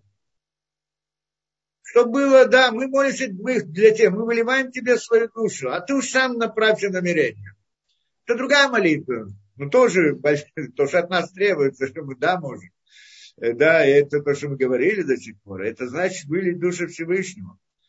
А, и поскольку Всевышний понимает, что мы, да, что мы как бы на больше не способны, так вот от нас всплеск души, он присоединяет к той работе тех мудрецов, которые это, и тогда мы тоже вместе с ним поднимаемся. Куда-то, я знаю, что-то, как-то, в какой-то мере, и так далее, и так далее. Да? Поэтому это основная как работа. Это просто маленькая деталь того объяснить, что он имеет в виду, когда говорит о деталях молитвы. Чтобы имелись представления. Не для того, чтобы это делать, да, мы это говорим, а только для того, чтобы иметь представление, что, что такое имеет место у тех, которые это. Это понятно, что человек, который входит в одну из таких молитв и способен что-то сделать, вообще только вот хотя бы как-то делать, тот мир, который он видит, и то, что он ощущает, и после этого приходит, и начинает кто-то, приходит какой-то этот, не знаю, как назвать его, да? ну, человек с улицы, назовем так, и говорит, подожди, а почему ты веришь, у тебя разные примитивные фантазии и так далее, какие-то, вы верите в каких-то богов, которых нет, и вообще все и так далее, так тот человек с ним даже разговаривать не может не может, не хочет, врачится и ходит, и невозможно же объяснить. Понятно, со стороны того, что он видит, и со стороны того, что приходит, это, это столкновение между миром знания Торой и между окружающим миром, вот это вот э, соприкосновение, ну, раз различные длинные, смешные споры бесконечные о том, есть Бог или нет Бога, да, и так далее, и так далее, они, да, которые есть которые никогда не приводят никому ни к чему, они, естественно, не могут изменить мнение человека религиозного, потому что они что, они там говорят какие-то земельные, да, никогда там не были, ни этого не видели, не знают, а как они могут сказать? Да, вообще это просто смешно выглядит, все их доводы там, не буду их дальше приводить. С другой стороны, мы, человек религиозный тоже на них не может повлиять, что не может им раскрыть ничего, они должны это увидеть, а чтобы увидеть, он должен, не просто им нельзя показать, просто открыть он должен хотеть это, приложить к этому усилия и войти, потому что это можно увидеть только внутри своего сознания. Эту мысль, знание, идею, все не, невозможно увидеть, прочувствовать мудрость Торы, мудрость Талмуда, знание Талмуда, без того, чтобы войти внутрь него. Можно поверить или не поверить тому, кто рассказывает. Но невозможно это прочувствовать, увидеть, не войдя в него. А чтобы войти в него, ну не обязательно Талмуд, говорим, Медрашим, там разные вот глубину, разные мысли. А чтобы войти в него, нужно несколько лет упорной работы, силы, труда. У кого есть на это силы? Понятно. Это понятно. И поэтому это так, так, оно, так мир продолжается, это состояние противостояния между миром религией, миром, вот этот вот, называем его, правильное слово этому мир язычества, да, это языческая точка зрения, мировоззрение, это современный атеизм и так далее. Это одна из э, да, э, как это, разновидностей язычества, соответственно, нашему миру, всегда так оно было, всегда был спор между между еврейским, верой в единого Бога и между язычеством, да. Язычество – это вера в силы природы. Какая разница, если я верю в солнце, что оно там источник силы, действия, какие-то звезды, и какой-то камень, или верить, что мир возник сам по себе, сама природа себя создает. Тоже та же вера того же природа. Несколько больших камней, солнце, луна и так далее. И так далее. И она может сама себя создать. Нишевая природа может сама себя создать. Создать в смысле, в том смысле создать, направить, управлять, делать разные законы и так далее.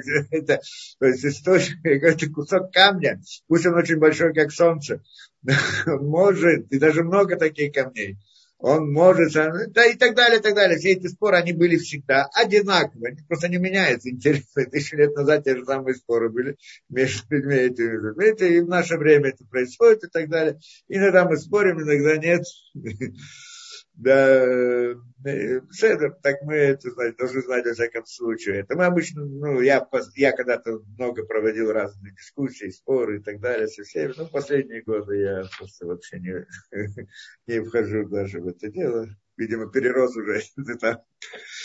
Да, э, в любом случае, это, это то, что мы сказали. Да? Молитва в общем, молитва в частности. Здесь еще несколько ссылок, которые он дает, ну, как бы, Агаот, он приводит более, ну, всякий раз я вам читаю, не, не говорю об этом, но он есть обычный текст, а есть текст, который более углубленный. Это. Иногда я читаю, иногда нет, там зависит от темы. Так он здесь тоже приводит что-то, вот, добавление. Вы царишь, необходимо знать. Шаб, шаб батфилато, Байт Палилоба Мадригатает Кашут Протея что даже когда человек молится на уровне деталей внутри Нефша, как мы сказали, Лоя них макомомит кашрут клаля нефиш. Он не должен как бы останавливать или как бы прекращать идею связи общности души. То есть мы сказали здесь два уровня, два вещи, две стороны молитвы. Первый этап, два этапа. Первый этап это как бы выйти из телесности и вылить душу Всевышнему в смысле этого, да, когда посвятить все. А второй этап это уже детали. И когда он входит в эти детали, тот, кто входит, он не может отказаться от этого. Не значит, что он вернулся обратно, вот живет, сидит за столом и так далее, и начинает там коммунизировать различные мысли там, и так далее, медитировать, я не знаю что. Да? Это нет. То есть он только находясь в таком состоянии, и внутри своих детальных намерений он должен иметь также общее намерение излияния души Всевышнего. Это понятно да, и базейлой них маком миткашут клаляны. Киу прат, а царих ли клаль, бутлаль, а царих прат, потому что это деталь, которая требует общности, общность, которая требует детали. То есть оно, это первый этап, это общий, второй этап это в деталях, и детали, для деталей необходима общность, а общность, она требует детализации и так далее. Да? Ну, назовем это так, я знаю. Клаля царих ли прат, айна шикодом от и кары Это что это значит? Клаль, э, клаль царих лепрат. Значит, общее требуется для частного. Это, что это значит? Что значит до молитвы? Основная идея это связать всю свою душу, всю свою нефиш, все свое желание привязать ко Всевышнему, как мы сказали. А Макифим, да, там Макифим, Клаль, а Макифим, Клаль, что они окружают все детали сил его и желания внутри, то есть, во-первых, ну да, общее намерение, вылить душу Всевышнему, то, что мы говорили, оно включает, оно как бы окружает все, что находится внутри его души в рамках деталей. И поэтому одно включает другое, или Казаль Баурашем, поэтому невозможно работать в рамках деталей без того, чтобы было общее намерение, намерение общности души. Да? Коль тива витива, шитпалель, ядбик протей кухот на ран, Пикохит кашрута толи, юмшах, ну, не будем ходить там детально объяснять стороны кабалы, разные идеи. Но, но это, в принципе, идея, которую он хочет сказать, что даже когда мы молимся в деталях, должно быть это общее намерение, оно ясно, это первый этап. Ну, во всех других разных религиях есть тоже это понятие, как мы говорили, медитация, но на этом как бы там чуть заканчивать. А мы здесь это всего лишь первый этап, начальный, который человек как бы выходит, отстраняется от этого мира, выливает свою душу Всевышнему, посвящает все. И только потом же начинается та самая молитва в деталях, которая есть по-настоящему молитва настоящая, что мы назвали ее молитвой со стороны лица. Да? Но мы остаемся на том, если остаемся, доходим до этого уровня, который выплеснуть душу, это значит, это тоже молитва, но она молитва со стороны как мы сказали, со стороны спины, да, обратиться ко Всевышнему, вылить ему всю душу и как бы сказать ему, ты, мы для, все для тебя, мы доверяем тебе, ты сам сделай все, что, как, это, как нам хорошо, как это, потому что мы даем тебе как бы все это наше, да, все свое желание, все обращаем к тебе.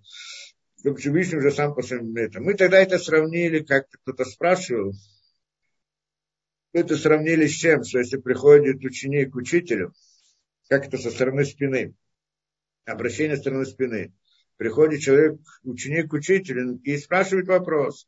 Учитель видит, что ученик не понял вообще тему. И вопрос он задает какой-то вопрос. И, видимо, что-то не понял. Что он делает? Он не отвечает на сам вопрос. Начинает ему объяснять всю тему сначала и так далее. Где-то там должен быть, то есть вопрос, в принципе, аннулируется в, как, в каком-то смысле. А на сам вопрос вообще не отвечает. Но когда он приходит к нему ученик и задает вопрос, он то, видит, что тот все понял. и только вот эта деталь, которая ему непонятна, он сразу отвечает ему на эту деталь. Это как бы две эти молитвы. Когда я обращаюсь к Всевышнему с какой-то просьбой, но на самом деле я не разбираюсь в деталях и так далее, как бы говорю Всевышнему, то, что про суету и про сует, и про суету, но я как бы обращаюсь к нему, выливаю перед ним душу. Он видит, что я не понимаю, что это, так он делает все, что надо, как он понимает, и в рамках этого дает ответ, да, то есть не обязательно будет вот точный, как это, ответ на его молитву точно так, как он просит, потому что он сам не знает, что он просит, и как, и почему именно это. А может быть, это будет плохо для него, может быть, лучше так, и так далее. Но Всевышний принимает, он это делает то, как надо, в котором мы не видим точного ответа и так далее. А вот если он разбирается точно во всех деталях, и сейчас в своей молитве намеревается на какую-то вот определенную деталь, он понимает, на что он намеревается, вот тогда Всевышний отвеч... как бы отвечает ему на этот вопрос сразу же и прямо. Это значит, человек, который молится в этих деталях, и что-то там он просит определенно, он сразу это получает, это видно, как молитва сразу же выполняется. Беседа, я думаю, на сегодня достаточно.